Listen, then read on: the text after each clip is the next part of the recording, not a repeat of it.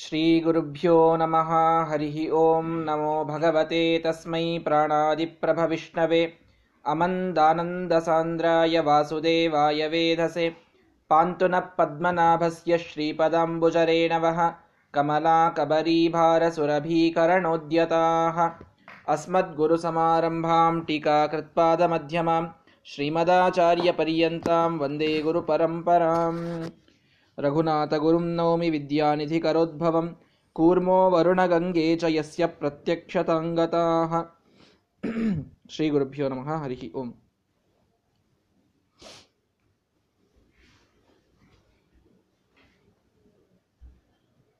ಷಟ್ಪ್ರಶ್ನದ ಆರನೆಯ ಪ್ರಶ್ನೆಯಲ್ಲಿ ಭಾರದ್ವಾಜರು ಕೇಳಿದಂತಹ ಪ್ರಶ್ನೆಗೆ ಉತ್ತರವನ್ನು ಕೊಡ್ತಾ ಷೋಡಶ ಕಲೆಗಳು ಯಾವುವು ಪರಮಾತ್ಮನ ಹದಿನಾರು ಅಂಶಗಳು ಯಾವುವು ಅಂತನ್ನೋದನ್ನು ಹೇಳ್ತಾ, ಪ್ರಾಣ, ಶ್ರದ್ಧಾ, ಆಕಾಶ, ವಾಯು, ತೇಜಸ್ಸು, ನೀರು, ಪೃಥಿವಿ, ಇಂದ್ರಿಯ, ಮನಸ್ಸು, ಅನ್ನ, ವೀರ್ಯ, ತಪಸ್ಸು, ಮಂತ್ರ, ಕರ್ಮ, ಲೋಕ, ನಾಮ. ಇವು ಹದಿನಾರು ಕಲೆಗಳು. ಪರಮಾತ್ಮನ ಮುಖ್ಯವಾದಂತಹ ಅಂಶಭೂತವಾದಂಥವುಗಳು ಅಂತ ಹೇಳಿದರು. ಆದರೆ ಈ ಕಲೆಗಳ ಸಾರ್ಥಕ್ಯ ಏನು ಬಹಳ ಗೊತ್ತಾಗೋದಿಲ್ಲ. ಇವೇನು ಅಂಶ ನಾಮ ಲೋಕ ಏನು ಅಂಶ ಇವು ಅಂತಂದರೆ ಅವುಗಳಿಗೆ ಅಭಿಮಾನಿಗಳಾದಂತಹ ಅಭಿಮಾನಿಗಳಾದಂತಹ ದೇವತೆಗಳು ಅನ್ನುವ ಅರ್ಥದಲ್ಲಿ ಏನೇ ಅದನ್ನು ಬಳಸಿದ್ದು ಅನ್ನುವುದನ್ನು ಸ್ಪಷ್ಟಪಡಿಸ್ತಾ ಶ್ರೀಮದಾಚಾರ್ಯರು ಭಾಷ್ಯವನ್, ಭಾಷ್ಯದಲ್ಲಿ ತಾವು ವ್ಯುತ್ಕ್ರಮವಾಗಿ ಎಲ್ಲ ದೇವತೆಗಳ ಹೆಸರನ್ನು ಹೇಳ್ತಾ ಹೊರಟಿದ್ದನ್ನು ನಾವು ನಿನ್ನೆ ಕೇಳ್ತಾ ಇದ್ವಿ. ಕೊನೆಯಲ್ಲಿ ಹುಟ್ಟಿದಂಥವನು ಕರ್ಮಕ್ಕೆ ಅಭಿಮಾನಿನಿಯಾದ, ಅಭಿಮಾನಿಯಾದಂತಹ ಪುಷ್ಕರ ಅನ್ನುವಂತಹ ದೇವತೆ. ಅದಾದ ಮೇಲೆ ನಾಮಕ್ಕೆ ಅಭಿಮಾನಿನಿಯಾದಂತಹ ಉಷಾದೇವಿ. ಅವಳ ಮೇಲೆ ಲೋಕಗಳಿಗೆ ಅಭಿಮಾನಿಯಾದಂತಹ ಪರ್ಜನ್ಯ, ಅವ, ಅವನ ಮೇಲೆ ಮಂತ್ರಗಳಿಗೆ ಅಭಿಮಾನಿಯಾದಂತಹ ಸ್ವಾಹಾದೇವಿ, ಅಗ್ನಿಯ ಹೆಂಡತಿಯಾದಂತಹ ಸ್ವಾಹಾದೇವಿ, ಅವಳ ಮೊದಲು, ಅವಳಿಗಿಂತಲೂ ಮೊದಲು ತಪಸ್ಸಿಗೆ ಅಭಿಮಾನಿಯಾದಂತಹ ಅಗ್ನಿ ಹುಟ್ಟುತ್ತಾನೆ ಅವನಿಗಿಂತಲೂ ಮೊದಲು ವೀರ್ಯಕ್ಕೆ ಅಭಿಮಾನಿಯಾದಂತಹ ವರುಣ ಹುಟ್ಟುತ್ತಾನೆ ಅನ್ನುವುದನ್ನು ನಾವು ನಿನ್ನೆ ಇಲ್ಲಿಯವರೆಗೆ ಕೇಳಿದ್ವಿ. ಹೀಗೆ ತನ್, ಆ ದೇವತೆಗಳ ಕ್ರಮವನ್ನು ಹೇಳ್ತಾ, ಇದಾದ ಮೇಲೆ ವೀರ್ಯದಕ್ಕಿಂತಲೂ ಮೊದಲಿಗೆ ಅನ್ನಸ್ಯ ದೇವತಾ ಸೋಮಃ. ಅನ್ನಕ್ಕೆ ದೇವತೆ ಯಾರು ಅಂದರೆ ಸೋಮ. ಚಂದ್ರ ಇವನು ಅನ್ನಕ್ಕೆ ದೇವತೆಯಾದಂಥವನು. ಅನ್ನಾಭಿಮಾನಿ ಚಂದ್ರಸ್ತು ಅಂತ ಹೇಳ್ತೀವಲ್ಲ, ನೈವೇದ್ಯವನ್ನು ಮಾಡ್ತಾ ಇರಬೇಕಾದಾಗ ಪ್ರತಿಯೊಂದು ಪದಾರ್ಥಗಳಲ್ಲಿ ಯಾವ ಯಾವ ದೇವತೆ ಅದರಲ್ಲಿರ್ತಕ್ಕಂಥ ಭಗವದ್ ರೂಪದ ಚಿಂತನೆಯನ್ನು ಮಾಡಬೇಕು ಅಂತಿದೆ. ಅದರಲ್ಲಿ ಸ್ಟಾರ್ಟ್ ಆಗೋದೇ ಅನ್ನಾಭಿಮಾನಿ ಚಂದ್ರಸ್ತು ಅಂತೆ ಪ್ರಾರಂಭ ಆಗ್ತದದು ಅನ್ನ, ಅನ್ನದಲ್ಲಿ ಚಂದ್ರ ಇವನು ಅಭಿಮಾನಿಯಾಗಿ ಇದ್ದದ್ದು. ಹೀಗಾಗಿ ಅನ್ನಕ್ಕೆ ದೇವತೆ ಚಂದ್ರ ಅಂತ. ಯಾಕೆ ಚಂದ್ರನನ್ನ ಅನ್ನಕ್ಕೆ ದೇವತೆ ಅಂತ ಹೇಳ್ತಾರೆ ಅಂತಂದ್ರೆ ಎಲ್ಲ ಸಸ್ಯಗಳು ಬೆಳೆಯುವುದಕ್ಕೆ ಚಂದ್ರನ ಬೆಳದಿಂಗಳಿನಲ್ಲಿರ್ತಕ್ಕಂತಹ ಒಂದು ಅಮೃತ ರಸ ಇದು ಕಾರಣವಾಗಿದೆ ಅಂತ ನಮ್ಮ ಶಾಸ್ತ್ರದಲ್ಲಿ ನಂಬಿಕೆ. ಸೂರ್ಯನ ಕಿರಣಗಳು ಹೇಗೆ ಒಂದು ಸಸ್ಯವನ್ನು ಬೆಳೆಸ್ತವೋ, ಅದೇ ರೀತಿ ಚಂದ್ರನ ಬೆಳದಿಂಗಳಿನಲ್ಲಿರ್ತಕ್ಕಂತಹ ಅಮೃತ ಅನ್ನುವಂತಹ ಒಂದು ರಸ ಅದು ಎಲ್ಲ ಸಸ್ಯಗಳನ್ನು ಬೆಳೆಸ್ತದೆ. ಪರಮಾತ್ಮ ಹೇಳ್ತಾನೆ ಸೋಮೋ ಭೂತ್ವ ರಸಾತ್ಮಕ ಅಂತ. ಪುಷ್ಣಾಮಿ ಚೌಷಧಿ ಸರ್ವಾಹ ಸೋಮೋ ಭೂತ್ವ ರಸಾತ್ಮಕ ಅಂತ ಕೃಷ್ಣ ಪರಮಾತ್ಮ ಗೀತೆಯಲ್ಲಿ ಹೇಳ್ತಾನೆ. ಎಲ್ಲ ಸಸ್ಯಗಳನ್ನು ನಾನು ಸೋಮನಾಗಿ, ಸೋಮನ ರಸದಲ್ಲಿ ಇದ್ದು ಅವುಗಳನ್ನು ಬೆಳೆಸ್ತೇನೆ. ಗಾಮಾವಿಷ್ಯ ಚ ಭೂತಾನಿ ಧಾರಯಾಮ್ಯಹ ಮೋಜಸ ಪುಷ್ಣಾಮಿ ಚೌಷಧಿ ಸರ್ವ ಸೋಮೋ ಭೂತ್ವ ರಸಾತ್ಮಕ ಅಂತ ಕೃಷ್ಣ ಪರಮಾತ್ಮನ ಮಾತು. ಹೀಗಾಗಿ ರಸದಲ್ಲಿ, ಚಂದ್ರನ ಬೆಳದಿಂಗಳಿನಲ್ಲಿರ್ತಕ್ಕಂತಹ ರಸದಲ್ಲಿ ನಾನಿದ್ದು ಪ್ರತಿಯೊಂದು ಸಸ್ಯವನ್ನ ಬೆಳೆಸ್ತೇನೆ ಅಂತ ಕೃಷ್ಣ ಪರಮಾತ್ಮ ಗೀತೆಯಲ್ಲಿ ಹೇಳಿದ್ದು.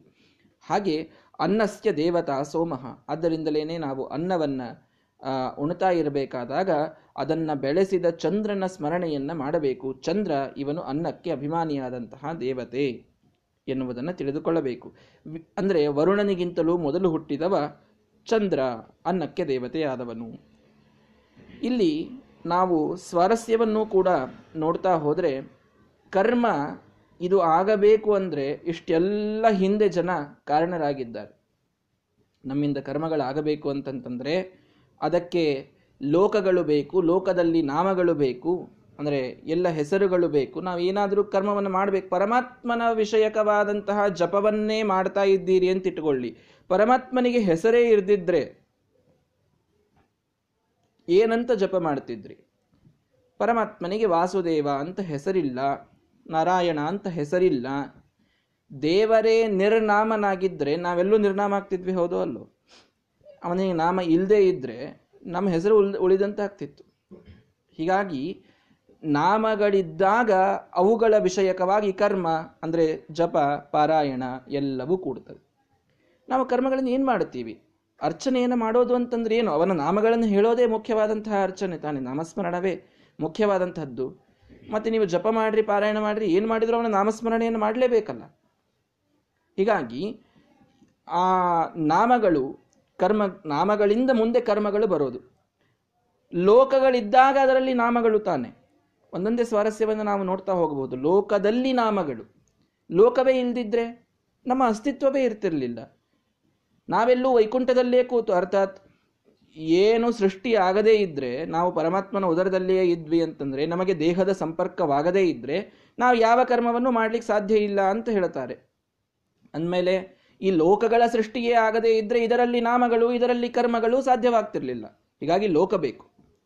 ಅದಕ್ಕೂ ಮೊದಲಿಗೆ ಮಂತ್ರಗಳು ಬೇಕು. ನಾಮಗಳನ್ನು ಉಚ್ಚಾರಣೆ ಮಾಡಬೇಕು, ಕರ್ಮಗಳನ್ನು ಮಾಡಬೇಕು ಅಂದರೆ ಮಂತ್ರಗಳು ಬೇಕು. ಮಂತ್ರಗಳು ಲೋಕಕ್ಕಿಂತ ಮೊದಲು ಯಾಕೆ ಇಟ್ಟರು ಹೇಳಿ? ಮಂತ್ರ ಅಂದರೆ ಯಾವುದು? ವೇದ ಮಂತ್ರಗಳು ತಾನೆ. ವೇದ ಮಂತ್ರಗಳು ಯಾವಾಗ ಬರ್ತಾವು? ಲೋಕ ಸೃಷ್ಟಿ ಯಾವಕ್ಕಿಂತ ಮೊದಲಿಗೇನೆ ಇದ್ದದ್ದು ತಾನೆ. ಸೃಷ್ಟಿ ಆದ ಮೇಲೆ ವೇದಗಳು ಬಂದವು ಅಂತೇನಿಲ್ವಲ್ಲ. ಮೊದಲಿಂದಲೂ ವೇದಗಳು ಇದ್ದೇ ಇದ್ದವು ಅನಾದಿ ಕಾಲದಿಂದ. ಆದ್ದರಿಂದ ಲೋಕ ಸೃಷ್ಟಿಗಿಂತಲೂ ಮೊದಲಿಗೇನೆ ವೇದಗಳು ಇದ್ದವು ಅಂತ ಇದರ ಅಭಿಪ್ರಾಯ. ಅಂದರೆ ಇವೆಲ್ಲವೂ ನಾವು ಕರ್ಮಕ್ಕೆ ಪ್ರಚೋದಕವಾದಂಥದ್ದು ಅಂತ. ಆಮೇಲೆ ತಪಸ್ಸು ಮೊದಲಿಂದಲೂ ತಪಸ್ಸಿಗೆ ಅಗ್ನಿ ಎನ್ನುವ ದೇವತೆ ಇದ್ದ. ತಪಸ್ಸಿನ ಒಂದು ಕಾನ್ಸೆಪ್ಟು ಇದು ಪ್ರತಿಯೊಬ್ಬ ಜೀವನಲ್ಲಿ ತಾನಿತ್ತು ಅದು. ಆಗ ಜೀವ ಅದರ ಕುರಿತಾಗಿ ಮಂತ್ರಗಳು, ಕರ್ಮಗಳನ್ನು ಎಲ್ಲ ಮಾಡ್ತಾ ಹೋದ. ಅದಕ್ಕಿಂತಲೂ ಮೊದಲಿಗೆ ಜೀವನ ಸೃಷ್ಟಿಯಾಗಬೇಕು ಅಂದರೆ ವೀರ್ಯ ಬೇಕು. ಅದಕ್ಕೆ ವರುಣ ತಾನು ದೇವತೆಯಾದ. ಆ ವೀರ್ಯ ಉತ್ಪಾದನೆ ಆಗಬೇಕು ಅಂತಂದರೆ ಅನ್ನ ಬೇಕು. ಅದಕ್ಕೆ ಚಂದ್ರ ಅಭಿಮಾನಿಯಾದ. ಅನ್ನಾದ್ವೀರ್ಯಂ. ಅನ್ನವಿದ್ದಾಗ ಮಾತ್ರ ಅಂದ್ರೆ ತಂದೆ ತಾಯಿಗಳ ದೇಹ ಅನ್ನದಿಂದ ಪುಷ್ಟವಾದಾಗ ಮಾತ್ರ ಅವರಲ್ಲಿ ಸಂತಾನ ತಾನು ಬೆಳೆಯಲಿಕ್ಕೆ ಸಾಧ್ಯ ಅನ್ನುವುದು ಸೈಂಟಿಫಿಕಲಿ ಇದ್ದಂತಹ ಮಾತು. ಹೀಗಾಗಿ ಅನ್ನದಿಂದ ವೀರ್ಯ, ಅದ ಅನ್ನದ ದೇವತೆ ಸೋಮ. ಈ ಅನ್ನ ಇವನು ಸೋಮ ಇದಕ್ಕೆ ಅಭಿಮಾನಿ ಆಗ್ತಾನೆ. ಇದಕ್ಕಿಂತಲೂ ಮೊದಲಿಗೆ ಬರುವುದು ಯಾವುದು ಅಂತಂದರೆ ಮನೋನಾಮ ಅನಿರುದ್ಧಕಃ ಅಂತ ಹೇಳಿದರು. ಮನಸ್ಸು ಮನಸ್ಸಿಗೆ ಅಭಿಮಾನಿಯಾದಂತಹ ಅನಿರುದ್ಧ ಇವನು ಸೋಮನಿಗಿಂತಲೂ ಮೊದಲಿಗೆ ಹುಟ್ಟಿದಂಥವನು ಅಂತ. ಅನಿರುದ್ಧ ಯಾರು ಅಂತ ಕೇಳಿದರೆ ಕಾಮ ಕಾಮ, ಕಾಮದೇವ ಎಲ್ಲರಿಗೂ ಗೊತ್ತು. ಈ ಕಾಮದೇವ ಮತ್ತು ರತಿದೇವಿ, ಕಾಮನ ಹೆಂಡತಿ ರತಿದೇವಿ, ಈ ಕಾಮ ಮತ್ತು ರತಿಯರ ಮಗ ಅನಿರುದ್ಧ ಅಂತ ಒಬ್ಬ ದೇವತೆ. ಅನಿರುದ್ಧ ಪರಮಾತ್ಮನ ಶಂಖಕ್ಕೆ ಅಭಿಮಾನಿಯಾದಂಥ ದೇವತೆ ಇವನು. ಪರಮಾತ್ಮ ಕೈಯಲ್ಲಿ ಶಂಖವನ್ನೇನು ಹಿಡಿದಿದ್ದಾನೋ ಅದಕ್ಕೆ ಅಭಿಮಾನಿಯಾದಂಥವನು ಅನಿರುದ್ಧ. ಇದೇ ಅನಿರುದ್ಧ ಮುಂದೆ ಶತ್ರುಘ್ನನಾಗಿ ಹುಟ್ಟಿದ್ದಾನೆ. ಶತ್ರುಘ್ನ ಅಂತ ರಾಮಾಯಣದಲ್ಲಿ ರಾಮದೇವರ ತಮ್ಮನನ್ನ ನಾವು ಕರಿತೇವಲ್ಲ, ಆ ಶತ್ರುಘ್ನ ಯಾರು ಅಂದ್ರೆ ಈ ಅನಿರುದ್ಧನ ಅವತಾರ ಅವನು. ಅವನು ನಮ್ಮ ಮನಸ್ಸಿಗೆ ಅಭಿಮಾನಿಯಾದಂಥ ದೇವತೆ, ಅನಿರುದ್ಧ ಅಂತ ಅನ್ನುವಂಥವ ಇವನಿಗಿಂತಲೂ ಮೊದಲು ಇಂದ್ರಿಯೇಶಾಶ್ಚ ಸೂರ್ಯಾದ್ಯಾಹ ಚಕ್ಷುರಾದ್ಯಭಿಮಾನಿನಃ. ಈ ಅನಿರುದ್ಧನಕ್ಕಿಂತಲೂ ಮೊದಲಿಗೆ ಇಂದ್ರಿಯಗಳಿಗೆ ಅಭಿಮಾನಿಯಾದಂತಹ ಸೂರ್ಯ ಮೊದಲಾದ ಎಲ್ಲಾ ತತ್ವಾಭಿಮಾನಿ ದೇವತೆಗಳು ಹುಟ್ಟುತ್ತಾರೆ. ಇಂದ್ರಿಯ, ಇದೊಂದು ಪರಮಾತ್ಮನ ಅಂಶ. ಅರ್ಥಾತ್ ಆ ಇಂದ್ರಿಯದಲ್ಲಿ ಅಭಿಮಾನಿಯಾದ ಎಲ್ಲಾ ದೇವತೆಗಳು ಹುಟ್ಟುತ್ತಾರೆ. ಚಂದ್ರಮ ಮನಸೋ ಜಾತಃ, ಚಕ್ಷೋ ಸೂರ್ಯೋ ಅಜಾಯತ, ಮುಖಾದಿಂದ್ರಶ್ಚಾಗ್ನಿಶ್ಚ, ಪ್ರಾಣಾದ್ವಾಯುರಜಾಯತ. ಈ ರೀತಿ ಪರಮಾತ್ಮನ ಬೇರೆ ಬೇರೆ ಬೇರೆ ಅಂಗಗಳಿಂದ, ಇಂದ್ರಿಯಗಳಿಂದ ಆಯಾ ಇಂದ್ರಿಯಕ್ಕೆ ಅಭಿಮಾನಿಯಾದಂತಹ ದೇವತೆಗಳು ತಾವು ಹುಟ್ಟುತ್ತಾರೆ. ಅನಿರುದ್ಧನಿಗಿಂತಲೂ ಮೊದಲು. ಮುಂದೆ ಮತ್ತೆ, ರುದ್ರೋ ವೀಂದ್ರ ಶೇಷಕಾಮೌ ಮನಸಸ್ತ್ವೇವ ದೇವತಾ. ಇಲ್ಲಿ ವಿಚಿತ್ರ ಕಾಣ್ತಾ ಇದೆ. ಏನು ಅಂತಂದ್ರೆ, ಷಷ್ಠ ಉತ್ತರವನ್ನು ಹೇಳ್ತಾ, ಷೋಡಶ ಕಲೆಗಳನ್ನು ಹೇಳ್ತಾ ಇರಬೇಕಾದಾಗ ಪಿಪ್ಪಲಾದರು ಏನು ಮಾಡಿದರು ಅಂದರೆ ಇಂದ್ರಿಯಂ ಮನಃ ಅನ್ನಂ ಅಂತ ಒಂದು ಕ್ರಮವನ್ನು ಹೇಳಿದ್ರಲ್ಲಿ ಇಂದ್ರಿಯ, ಆಮೇಲೆ ಮನಸ್ಸು, ಆಮೇಲೆ ಅನ್ನ ಅಂತ. ಆದರೆ ಸೃಷ್ಟಿಯಾಗೋದು ಹೆಚ್ಚಾಗಿ ಮನಸ್ಸಿನಗೆ ಮನಸ್ಸಿನ ಸೃಷ್ಟಿ ಮೊದಲು, ಆಮೇಲೆ ಇಂದ್ರಿಯಗಳ ಸೃಷ್ಟಿ ಆಗ್ತದೆ. ಮನಸ್ಸು ಮೊದಲು ಹುಟ್ಟುತ್ತದೆ, ಆಮೇಲೆ ಇಂದ್ರಿಯಗಳು ಹುಟ್ಟುತ್ತವೆ. ಇಲ್ಲಿ ಇಂದ್ರಿಯಂ ಮನಃ ಅಂತ ಹೇಳಿದ್ದಾರೆ. ಮೊದಲಿಗೆ ಇಂದ್ರಿಯ ಹುಟ್ಟಿತು ಆಮೇಲೆ ಮನಸ್ಸು ಹುಟ್ಟಿತು ಅಂತ. ಈ ಕ್ರಮ ನಮಗೆ ವ್ಯತ್ಯಾಸ ಆದಂಗೆ ಕಾಣ್ತದೆ. ಮನಸ್ಸು ಮೊದಲು ಹುಟ್ಟಬೇಕು, ಆಮೇಲೆ ಇಂದ್ರಿಯಗಳು ಹುಟ್ಟಬೇಕು ಅಂತ. ಶ್ರೀಮದಾಚಾರ್ಯರು ಅದನ್ನು ಚೆಂದಾಗಿ ಹೊಂದಿಸಿಕೊಡುತ್ತಾರೆ. ಮನಸ್ಸು ಮೊದಲು ಅಂದರೂ ಸರಿನೇ, ಮನಸ್ಸು ಆಮೇಲೆ ಅಂದರೂ ಸರಿನೇ. ಹಂಗೆ ಹೇಗೆ ಅಂತಂದರೆ, ಮನಸ್ಸು ಮೊದಲು ಅಂತಂದಲ್ಲಿ ಏನೆಲ್ಲ ಅರ್ಥ ಮಾಡಬೇಕು ಅಂದರೆ, ರುದ್ರೋ ವೀಂದ್ರ ಶೇಷಕಾಮೌ ಮನಸಸ್ತ್ವೇವ ದೇವತಾ. ರುದ್ರ, ಇಂದ್ರ, ಶೇಷ ಮತ್ತು ಕಾಮ. ಕಾಮ ಮತ್ತು ಇಂದ್ರ ಅಂತ ಅದೇ, ರುದ್ರ, ವೀಂದ್ರ ವೀಂದ್ರ ಅಂದರೆ ಗರುಡ. ರುದ್ರ, ಗರುಡ, ಶೇಷ ಮತ್ತು ಇಂದ್ರ, ಕಾಮರು. ಇವರು ಮನಸ್ಸಿಗೆ ದೇವತೆಗಳು. ಇವರು ಇಂದ್ರಿಯಗಳಿಗಿಂತ ಮೊದಲು ಹುಟ್ಟಿದ್ದಾರೆ. ಹೀಗಾಗಿ ಇಂದ್ರಿಯಕ್ಕಿಂತಲೂ ಮೊದಲು ಮನಸ್ಸು ಅಂದೋದು, ಅಂದದ್ದು ಸರಿ. ಇನ್ನು ಅನಿರುದ್ಧ ಅಂತೇನಿದ್ದಾನೆ ಅವನು ಮನಸ್ಸಿನ ದೇವತೆ ಇದ್ದಾನೆ. ಅವನು ಇಂದ್ರಿಯಗಳಾದ ಮೇಲೆ ಹುಟ್ಟಿದ್ದಾನೆ. ಅಂದಮೇಲೆ ಇಂದ್ರಿಯ ಆದ ಮೇಲೆ ಮನಸ್ಸು ಅಂತ ಹೇಳಿದ್ದು ಸರಿ. ಇಲ್ಲಿ ಯಾಕೆ ಹೀಗೆ? ಇಂದ್ರಿಯಂ ಮನಃ ಅಂತ ಹೀಗೆ ವ್ಯುತ್ಕ್ರಮ ಮಾಡಿ ಹೇಳಿತು ಉಪನಿಷತ್ತು. ಅಂತ ಪ್ರಶ್ನೆ ಬರ್ತದೆ. ಶ್ರೀಮದಾಚಾರ್ಯ ಸುಮ್ಮನೆ ತಮ್ಮದೇನೋ ಅರ್ಥ ಮಾಡ್ಕೊಳ್ತಾ ಹೋಗ್ತಾರೆ. ಅಲ್ಲಿ ಇಂದ್ರಿಯ, ಮನಸ್ಸು, ಅನ್ನ, ವೀರ್ಯ ಹೀಗೆ ಅರ್ಥ ಮಾಡಿದ್ರೆ ಏನಾಗ್ತದೆ? ಅದು ದೇವತೆಗಳು ಅಂತ ತಾವೇ ಒಂದು ಅರ್ಥ ಕಲ್ಪನಾ ಮಾಡಿ ಅದರಲ್ಲಿ ಸೇರಿಸಿ ಅಷ್ಟೆಲ್ಲ ಕಷ್ಟಪಡೋ ಕಾರಣ ಏನಿದೆ ಅಂತ ಕೇಳಬಹುದು. ಏನು ಅಂತಂದ್ರೆ, ಇಂದ್ರಿಯ ಅಂತನ್ನೋದು ಅದಾದ ಮೇಲೆ ಮನಸ್ಸು ಹುಟ್ಟಿದೆ ಅಂತ ಹೇಳಲಿಕ್ಕೆ ಬರುವುದಿಲ್ಲ. ಇಂದ್ರಿಯ ಆದಮೇಲೆ ಮನಸ್ಸು ಹುಟ್ಟೇ ಇಲ್ಲ. ಮನಸ್ಸು ಮೊದಲಿಗೆ ಹುಟ್ಟಿದೆ, ಆಮೇಲೆ ಇಂದ್ರಿಯಗಳು ಹುಟ್ಟಿವೆ. ಮತ್ತು ಇಂದ್ರಿಯ ಆದಮೇಲೆ ಮನಸ್ಸು ಅಂತ ಹೇಳ್ತಾ ಇದ್ದಾರೆ ಅಂದರೆ ಏನರ್ಥ ಅಂದರೆ ಮನೋಭಿಮಾನಿಯಾದಂತಹ ನಿರುದ್ಧ ಅವನು ಇಂದ್ರಿಯಾಭಿಮಾನಿಗಳ ಆದ ಮೇಲೆ ಹುಟ್ಟಿದ್ದಾನೆ ಅಂತ ಹೇಳಬೇಕಾಗಿದೆ ಇಲ್ಲಿ. ದೇವತೆಗಳ ಒಂದು ವಿಚಾರ ಇಟ್ಕೊಳ್ಳಾರ್ದೆ ಹೇಳಿದ್ರು ಉಪನಿಷತ್ತಿನಲ್ಲಿ ಅಂತಂದರೆ ಆಗ ಅವರು ಇಂದ್ರಿಯ ಆದಮೇಲೆ ಮನಸ್ಸು ಅಂತ ಹೇಳ್ತಾ ಇರಲಿಲ್ಲ. ಅಂದಮೇಲೆ ಇಂದ್ರಿಯ ಆದಮೇಲೆ ಮನಸ್ಸು ಅಂತ ಹೇಳ್ತಾ ಇದ್ದಾರೆ ಅಂತಂದರೆ ದೇವತೆಗಳ ವಿವಕ್ಷೆಯನ್ನು ಅಲ್ಲಿ ಸೂಚನೆ ಮಾಡಬೇಕಾಗಿದೆ. ಇವರು ದೇವತೆಗಳು, ಮನಸ್ಸಿಗೆ ಅಭಿಮಾನಿಯಾದ ಅನಿರುದ್ಧ ಇಂದ್ರಿಯಗಳ ಆದಮೇಲೆ ಹುಟ್ಟಿದ್ದು. ಮನಸ್ಸಿಗೆ ಅಭಿಮಾನಿಯಾದಂತಹ ರುದ್ರಾಶೇಷ ಗರುಡ ಎಲ್ಲ ಇಂದ್ರಿಯಗಳಿಗಿಂತ ಮೊದಲು ಹುಟ್ಟಿದ್ದು. ಎರಡು ಸರಿ. ಈ ರೀತಿ ಉಪನಿಷತ್ತಿನ ಅರ್ಥವನ್ನು ಹೊಂದಿಸಿಕೊಡಲಿಕ್ಕೆ ನಮ್ಮ ಶ್ರೀಮದಾಚಾರ್ಯರು ಬೇಕಾಗ್ತದೆ. ಶ್ರೀಮದಾಚಾರ್ಯರು ಇಲ್ಲದೇನೆ ಇದರ ಅರ್ಥ ಯಾರಿಗೂ ಸರಬಥ ಆಗೋದಿಲ್ಲ. ಇಂದ್ರಿಯ ಆದಮೇಲೆ ಮನಸ್ಸು ಯಾಕೆ ಹೇಳಿದ್ರು? ಹೇಳಿರ್ತಾರೆ ಬಿಡ್ರಿ, ಒಂದು ಆಮೇಲೆ ಒಂದು ಈಗ ಹೇಳಿರ್ತಾರೆ, ಅದಕ್ಕೆ ಯಾಕಷ್ಟು ವಿಚಾರ ಮಾಡ್ತೀರಿ ಅಂತ ಅಂದ್ಬಿಡ್ತಾರೆ ಬಹಳ ಜನ. ಏನೋ ಒಂದು ಹೇಳಿದ್ರಪ್ಪ. ಈಗ ಮೊದಲಿಗೆ ಇಂದ್ರಿಯ ಹೇಳಿದ್ರು, ಆಮೇಲೆ ಮನಸ್ಸು ಹೇಳಿದರು, ಹೇಳಿರ್ತಾರೆ. ಹೇಳಿದ್ರೆ ಹೇಳಿದರು ನೀವ್ಯಾಕೆ ತಲೆ ಕೆಡಿಸ್ಕೊಳ್ತೀರಿ ಅಂತ? ಆಗ ಶ್ರೀಮದಾಚಾರ್ಯ ಹಾಗೆ ಬಿಡೋದಿಲ್ಲ ಅದನ್ನು. ಪ್ರತಿಯೊಂದು ಉಪನಿಷತ್ತಿನ ಒಂದೊಂದು ಅಕ್ಷರವೂ ಪರಮ ಮಾನ್ಯ ಅವರಿಗೆ. ಶ್ರೀಮದಾಚಾರ್ಯರಿಗೆ ಉಪನಿಷತ್ತು ಅಂದರೆ ಪಂಚಪ್ರಾಣ. ಅವರು ಯಾವುದು ಅರ್ಥ ಸ್ವಲ್ಪ ಹಾಗೆ ಹೀಗೆ ಆಗ್ಲಿಕ್ಕೆ ಬಿಡೋದಿಲ್ಲ ಅವರು. ಅರ್ಥ ಇದೆ ಅಲ್ಲಿ. ಇಂದ್ರಿಯ ಆದಮೇಲೆ ಮನಸ್ಸು ಅಂತ ಯಾಕೆ ಹೇಳ್ತಾ ಇದ್ದಾರೆ ಅಂದರೆ, ದೇವತೆಗಳ ವಿಚಾರ ಇಟ್ಕೊಂಡಿದ್ರಿಂದ ಹೇಳ್ತಾ ಇದ್ದಾರೆ. ಯಾಕೆಂದ್ರೆ ಇಂದ್ರಿಯಾಭಿಮಾನಿಗಳ ಮೇಲೆ ಮನೋಭಿಮಾನಿಯಾದ ಅನಿರುದ್ಧ ಹುಟ್ಟಿದ್ದು. ಇದು ಹೇಳಬೇಕಾಗಿದೆ ಉಪನಿಷತ್ತಿಗೆ. ಆದ್ದರಿಂದ ಇಂದ್ರಿಯ ಆದ ಮೇಲೆ ಮನಸ್ಸು ಅನ್ನುವ ಹೆಸರನ್ನು ತಗೊಂಡಿದ್ದಾರೆ.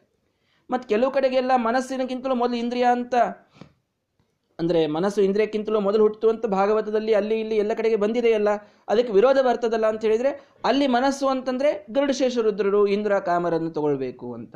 ಈ ರೀತಿ ವ್ಯವಸ್ಥೆ ಮಾಡಿಕೊಡ್ಲಿಕ್ಕೆ ಶ್ರೀಮದಾಚಾರ್ಯರು ಬೇಕು. ನಾವೇ ಮಾಡಿಕೊಳ್ತೇವೆ ಅಂತಂದರೆ ಸಾಧ್ಯ ಇಲ್ಲ ಇದು ಯಾವುದೂ ಕೂಡ. ಆದ್ದರಿಂದ ಮನಸ್ಸಿಗೆ ಅಭಿಮಾನಿಯಾದಂತಹ ಗರುಡಶೇಷ ರುದ್ರ ಇಂದ್ರ ಕಾಮರೆಲ್ಲ ಇಂದ್ರಿಯಗಳಿಗಿಂತಲೂ ಮೊದಲಿಗೆ ಹುಟ್ಟುತ್ತಾರೆ. ಅದಾದ ಮೇಲೆ ಈ ವಾ ಖಂ ವಾಯುರ್ಜ್ಯೋತಿರಾಪ ಪೃಥಿವಿ ಇಂದ್ರಿಯಂ ಇವೆಲ್ಲ ಪಂಚಭೂತಗಳ ದೇವತೆಗಳು. ಈ ಪಂಚಭೂತಗಳ ದೇವತೆಗಳೆಲ್ಲ ಇಂದ್ರಿಯಗಳಿಗಿಂತ ಮೊದಲಿಗೇನೆ ಪಂಚಭೂತಗಳು ಹುಟ್ಟುತ್ತಾರೆ. ಹೌದೋ ಇಲ್ಲೋ? ನೀವು ಸ್ವಾರಸ್ಯವನ್ನು ನೋಡಬಹುದು. ಏನು? ಅನ್ನ ಇದಕ್ಕಿಂತಲೂ ಮೊದಲಿಗೆ ಇಂದ್ರಿಯಗಳು ಬೇಕು. ಅನ್ನ ನಮ್ಮಲ್ಲಿ ಹೋಗಲು ಇಂದ್ರಿಯಗಳು ಬೇಕು.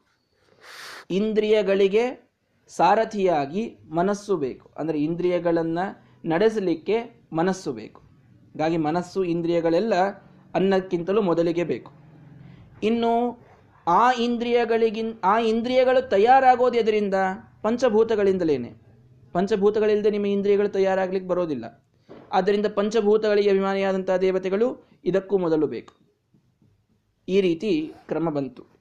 ಇದಾದ ಮೇಲೆ, ಅಂದರೆ ಎಲ್ಲಕ್ಕಿಂತಲೂ ಮೊದಲಿಗೆ ಪ್ರಾಣ ಮತ್ತು ಶ್ರದ್ಧಾ ಇವರು ಹುಟ್ಟಿದರು ಅಂತ ಮೊದಲಿಗೆ ಹೇಳಿದ್ದಲ್ಲಿ. ಶ್ರದ್ಧೇತಿ ವಾಯೋ ಪತ್ನಿ ಸ್ಯಾತ್ ಸರ್ವೇಶಾಂ ಪ್ರಭವಾಪ್ಯಯ. ಶ್ರದ್ಧಾ ಅಂದರೆ ಯಾರು ಅಂತ ಕೇಳಿದರೆ, ಶ್ರದ್ಧೇತಿ ವಾಯೋಹೋ ಪತ್ನಿ, ವಾಯುದೇವರ ಮಡದಿಯಾದ ಭಾರತೀ ದೇವಿಗೆ ಶ್ರದ್ಧಾ ಅಂತ ಕರೀತಾರೆ. ಅವಳು ಸರ್ವೇಶಾಂ ಪ್ರಭವಾಪ್ಯಯ. ಎಲ್ಲ ಮುಂದಿನ ದೇವತೆಗಳನ್ನು ಹುಟ್ಟಿಸವಳು ಅವಳು. ಅಪ್ಯಯ ನಾಶ ಮಾಡುವವಳು ಅವಳು.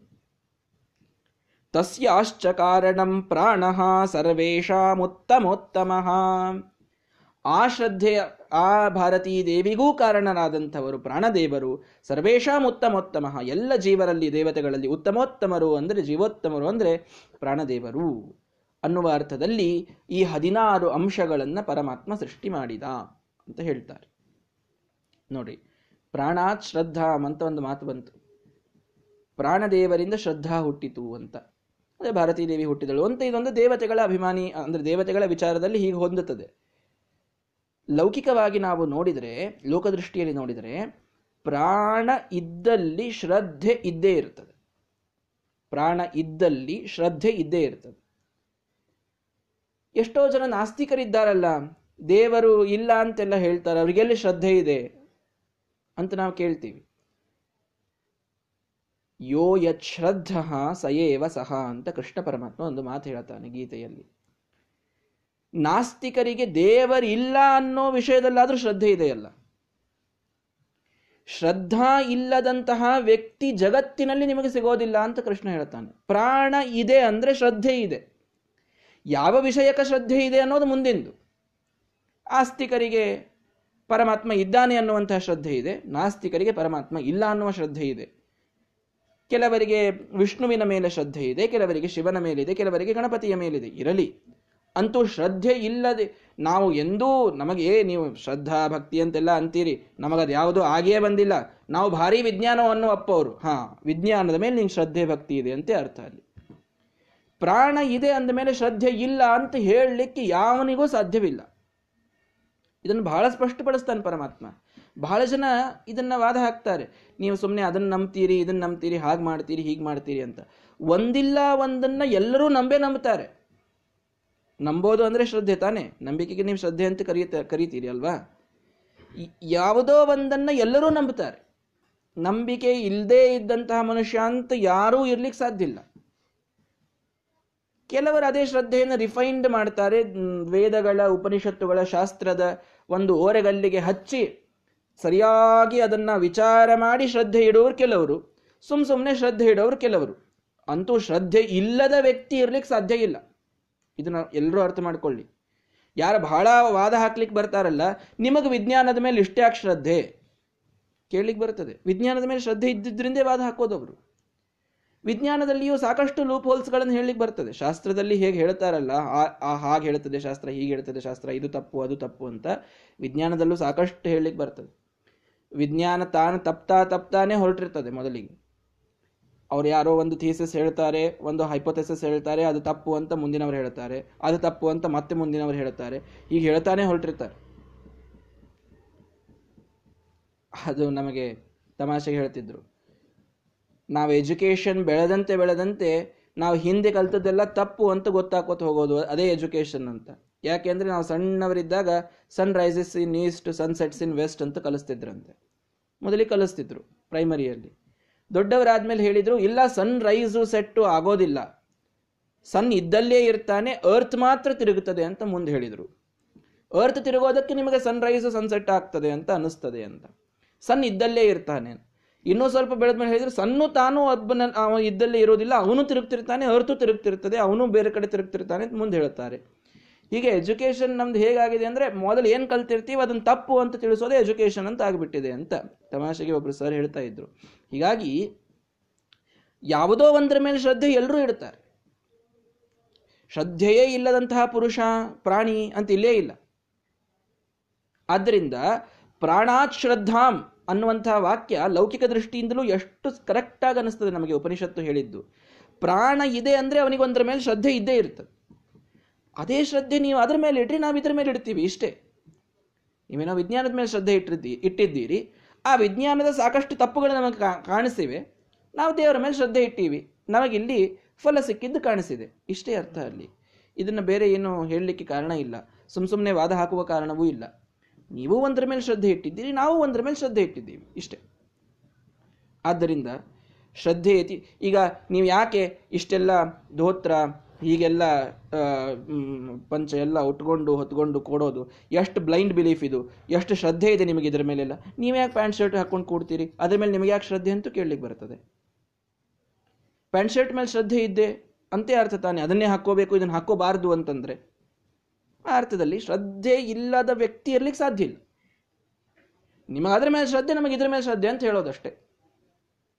ಇದನ್ನ ಬಹಳ ಸರಳವಾಗಿ ಹೇಳಲಿಕ್ಕೆ ಬರ್ತದೆ. ಯಾಕೆ ಅಂದ್ರೆ ಉಪನಿಷತ್ತು ಹೇಳ್ತು, ಪ್ರಾಣಾತ್ ಶ್ರದ್ಧಾಂ. ಪ್ರಾಣ ಬಂತು ಅಂದ್ರೆ ಅದ್ರ ಜೊತೆಗೆ ಒಂದು ಶ್ರದ್ಧೆ ಎಲ್ಲೋ ಬಂದೇ ಬಿಡುತ್ತದೆ ಇದನ್ನು ತಿಳ್ಕೊಳ್ಬೇಕು. ಸರಿ. ದೇವತೆಗಳ ವಿಚಾರದಲ್ಲಿ ನೋಡೋದಾದ್ರೆ, ಪ್ರಾಣದೇವರು ಇವರು ಶ್ರದ್ಧೆಗೆ, ಅರ್ಥಾತ್ ಭಾರತೀ ದೇವಿಯನ್ನ ಹುಟ್ಟಿಸ್ತಾರೆ. ಅವರಿಂದ ಶ್ರದ್ಧೆ ಹುಟ್ಟುತ್ತದೆ. ಹಾ, ಇದನ್ನು ಇನ್ನೂ ಒಂದು ದೃಷ್ಟಿಯಿಂದ ನೋಡಿ, ಪ್ರಾಣದೇವರಿದ್ದಾಗ ಶ್ರದ್ಧೆ ಹುಟ್ಟುತ್ತದೆ. ಪ್ರಾಣದೇವರಿಲ್ಲದೆ ಪರಮಾತ್ಮನಲ್ಲಿ ಶ್ರದ್ಧೆ ಹುಟ್ಟಲಿಕ್ಕೆ ಸಾಧ್ಯ ಇಲ್ಲ. ಶ್ರೀಮದಾಚಾರ್ಯರ ಶಾಸ್ತ್ರವಿಲ್ಲದೆ ಶ್ರೀಮದಾಚಾರ್ಯ ಪ್ರಾಣದೇವರ ಅವತಾರ ತಾನೆ, ಶ್ರೀಮದಾಚಾರ್ಯರ ಶಾಸ್ತ್ರವಿಲ್ಲದೇನೆ ನಮಗೆ ಪರಮಾತ್ಮನಲ್ಲಿ ಶ್ರದ್ಧೆ ಹುಟ್ಟೋದಿಲ್ಲ. ಪರಮಾತ್ಮ ವಿಷ್ಣು ಶ್ರೀಮದ್ ವಿಷ್ಣುವಂಘ್ರಿ ನಿಷ್ಠ ಅತಿಗುಣ ಗುರುತಮ ಶ್ರೀಮದಾನಂದ ತೀರ್ಥ ತ್ರೈಲೋಕ್ಯಾಚಾರ್ಯ ಪಾದರೊಬ್ಬರು ಶ್ರೀಮದ್ ವಿಷ್ಣುವಂಘ್ರಿಯಲ್ಲಿ ಇರ್ತಕ್ಕಂತಹ ಪರಮಾತ್ಮನ ಅಂಗ್ರಿಯಲ್ಲಿಯ ನಿಷ್ಠೆ, ಅಂದ್ರೆ ಶ್ರದ್ಧೆ. ಆ ಶ್ರದ್ಧೆಯೇ ಅತಿಗುಣವಾಗಿ ಹೊಂದಿದಂತಹ ಗುರುಗಳು ಅಂದ್ರೆ ನಮ್ಮ ಶ್ರೀಮದಾಚಾರ್ಯರು. ಅಂದಮೇಲೆ ಶ್ರದ್ಧೆ ಹುಟ್ಟಬೇಕು ಅಂದ್ರೆ ಪ್ರಾಣದಿಂದಲೇ, ಶ್ರೀಮದಾಚಾರ್ಯರ ಶಾಸ್ತ್ರದಿಂದಲೇ ಹುಟ್ಟಬೇಕು. ಶ್ರೀಮದಾಚಾರ್ಯರ ಶಾಸ್ತ್ರವನ್ನು ಬಿಟ್ಟು ಇನ್ನು ಯಾವ ಶಾಸ್ತ್ರದಿಂದಲೂ ಪರಮಾತ್ಮನಲ್ಲಿ ನಿಜವಾದ ಶ್ರದ್ಧೆ ಹುಟ್ಟಲಿಕ್ಕೆ ಸಾಧ್ಯವಿಲ್ಲ. ಈ ಒಂದು ಅರ್ಥವನ್ನು ಬಹುಶಃ ಉಪನಿಷತ್ತು ಸಜೆಸ್ಟ್ ಮಾಡ್ತು ಅಂತ ನಾವು ಅನ್ಕೊಳ್ಳಿಕ್ಕೆ ಅಡ್ಡಿ ಇಲ್ಲ. ಪ್ರಾಣಾತ್ ಶ್ರದ್ಧಾಂ.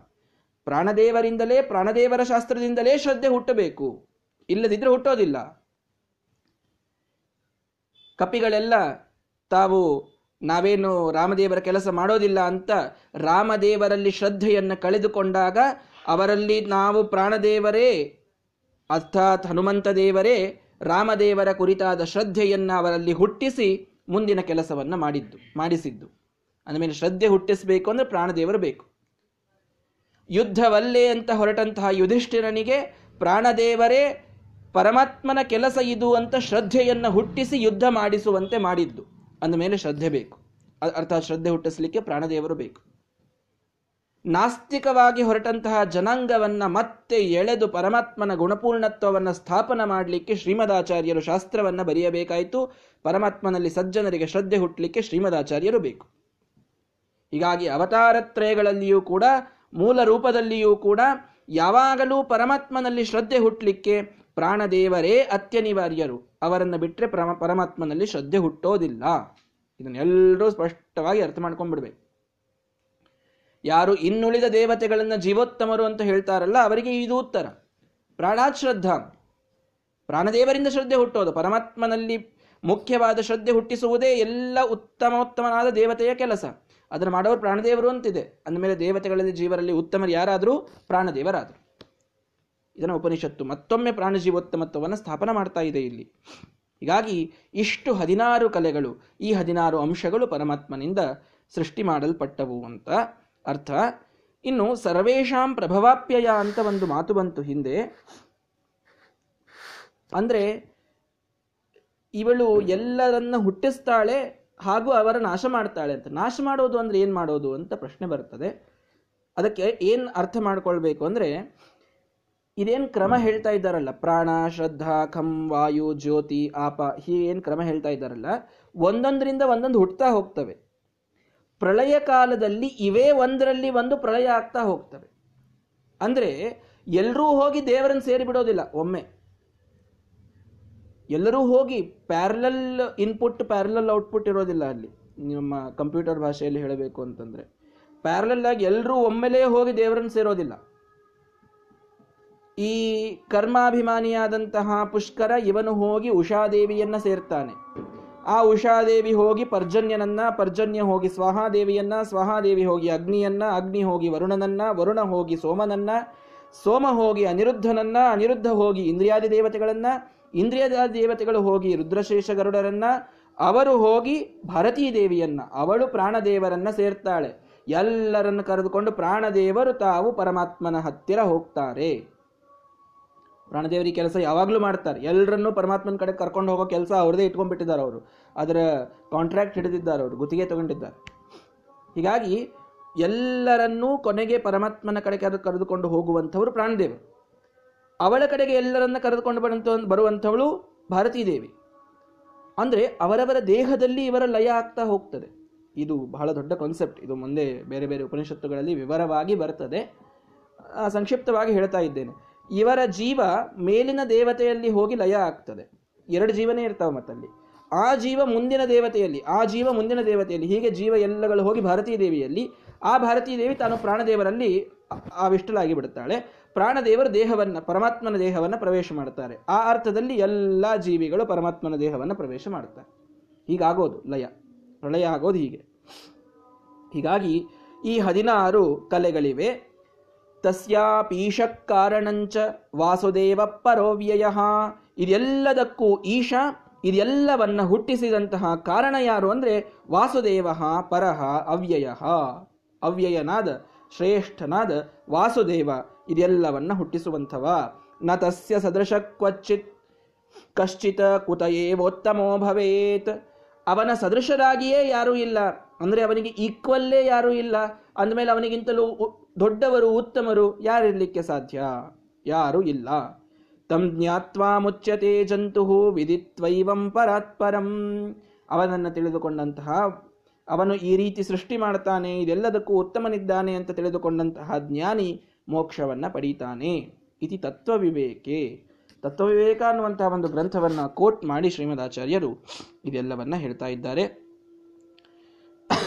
ಇನ್ನೊಂದು ಮಾತನ್ನ ಶ್ರೀಮದಾಚ ಹೇಳ್ತಾರೆ, ಏತಸ್ಮಾತ್ ಜಾಯತೆ ಪ್ರಾಣ ಮನಸ್ಸರ್ವೇಂದ್ರಿಯಾಣಿ ಚ ಖಂ ವಾಯುರ್ಜ್ಯೋತಿರಾಪ ಪೃಥಿವಿ ವಿಶ್ವಸ್ಯ ಧಾರಿಣಿ ವಿಶ್ವಸ್ಯ ಧಾರಿಣಿ ಇತಿ ಮಂತ್ರೋಕ್ತಃ ಇವ ಕ್ರಮ ನಹಿ ಇಂದ್ರಿಯೇಭ್ಯೋ ಮನಃಪಶ್ಚಾತ್ ತತ್ಪ್ರಾಕ್ಷುತೇಶ್ಚ ಇತಿ ಭಗವದ್ವಚನಂ.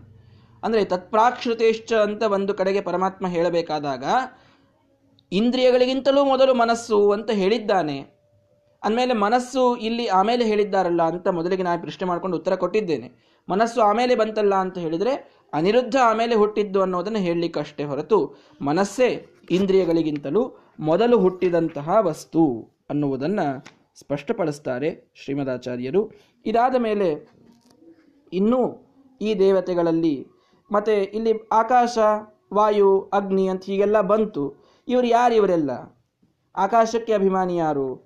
ಮತ್ತೆ ವಾಯುವಿಗೆ ಯಾರು ಇದೆಲ್ಲ ಕ್ರಮ ಹೇಳಬೇಕಲ್ಲ? ಅಂದ್ರೆ ಅದನ್ನು ಮತ್ತಷ್ಟು ವಿವರವಾಗಿ ಭಾಷ್ಯದಲ್ಲಿ ಸ್ಪಷ್ಟವಾಗಿ ಶ್ರೀಮದಾಚಾರ್ಯ ತಿಳಿಸಿಕೊಡ್ತಾರೆ. ಅದು ಯಾರು, ಆ ಯಾ ದೇವತೆಗಳು ಯಾರಿಂದ ಹುಟ್ಟಿದ್ರು ಅನ್ನೋದನ್ನ ಶ್ರೀಮದಾಚಾರ್ಯರು ಸ್ಪಷ್ಟವಾಗಿ ತಿಳಿಸಿಕೊಟ್ಟದ್ದನ್ನು ನಾಳೆಯ ದಿನ ನೋಡೋಣ.